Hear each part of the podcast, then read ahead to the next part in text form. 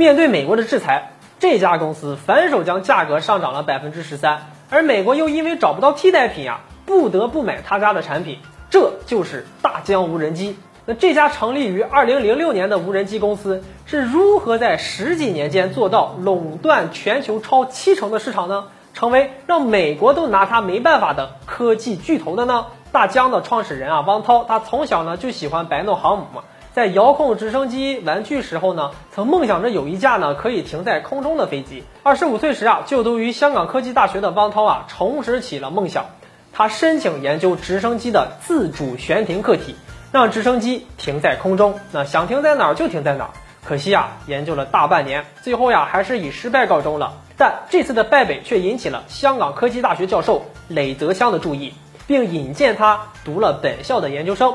在读研期间呢，这个汪涛啊常常的这个逃课熬夜呀，那和咱不一样啊，人家可不是去网吧通宵打游戏，而是一心扑在这个悬停技术的研究上。二零零六年。一月呢，他终于在宿舍做出了自己的第一台样品。那心怀壮志的汪涛啊，就跟朋友啊筹了二百万港元，带着实验室的几个小伙伴呢，到深圳成立了大疆创新公司。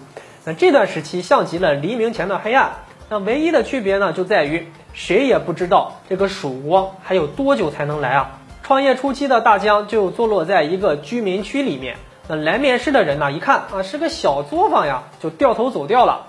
所以啊，很长一段时间里呢，整个大疆呢，只有汪涛他自己一个人啊懂无人机技术，他需要手把手的呢去教给其他的人，那导致啊，这个常常下班后呢，或者是在深夜里呢，要给同事打电话谈工作，吓得员工啊一下班就关手机。那为了挤出更多的工作时间，汪涛在办公桌旁边呢还放了一张单人床，每周工作呢超过八十个小时，但他拼命的工作态度呢，并没有传递给其他的同事。反而啊，让很多的员工转而投向了其他的企业，甚至还有人呢将公司内部的资料卖给其他的竞争对手了。那就在黑暗即将笼罩大疆之际，曾经帮助过汪涛的雷泽湘教授为他带来了曙光。因为信任汪涛对公司未来的规划和寻情技术的这个核心理念，那雷教授呢带着资金和一大批优秀的人才就加入了进来。在导师的帮助下，大疆的第一款较为成熟的直升机飞行控制系统 XP 三点一呢面世了，在直升机悬停技术方面取得了突破性进展，让大疆一举成名。那此时呀，公司的盈利已经不成问题了，但大疆的目标呢，只是做一个成功的飞行悬停系统吗？二零一零年航拍刚刚开始流行，那汪涛了解到航拍爱好者们呢需要自己买这个相机啊，自行下载好这个飞行控制系统的组件。还有二次组装平衡器，那操作呀太麻烦了，对于新手十分不友好。那察觉到这一切的汪涛呀，突然有了一个想法，为什么不把飞机和相机合二为一呢？于是汪涛就开始啊，将直升机的飞行控制技术啊运用到航拍的多旋翼飞行器上。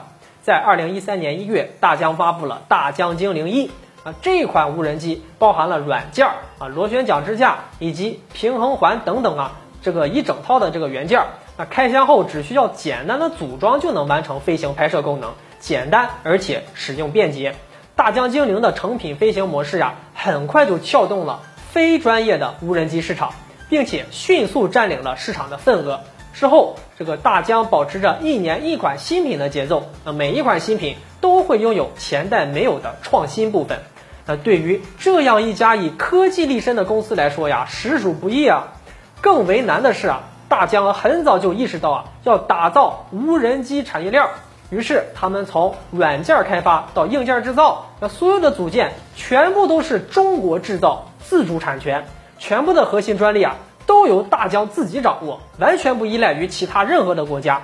而这一举动啊，也无心插柳的成为了大疆之后能在美国面前挺起腰板的武器了。二零一五年时啊，美国白宫的工作人员在草坪上看到了从没有见过的无人机。瞬间紧张了起来。虽然事后调查得知啊，是一位喝醉酒的军官无意间操纵掉落至此，但一架无人机居然能神不知鬼不觉地落在白宫。如果这不是无人机，而是别的什么攻击性的东西，于是啊，这个美国政府啊，他就后怕起来了。二零一七年，美国军方以数据安全隐患为由呢，宣布停用大疆无人机。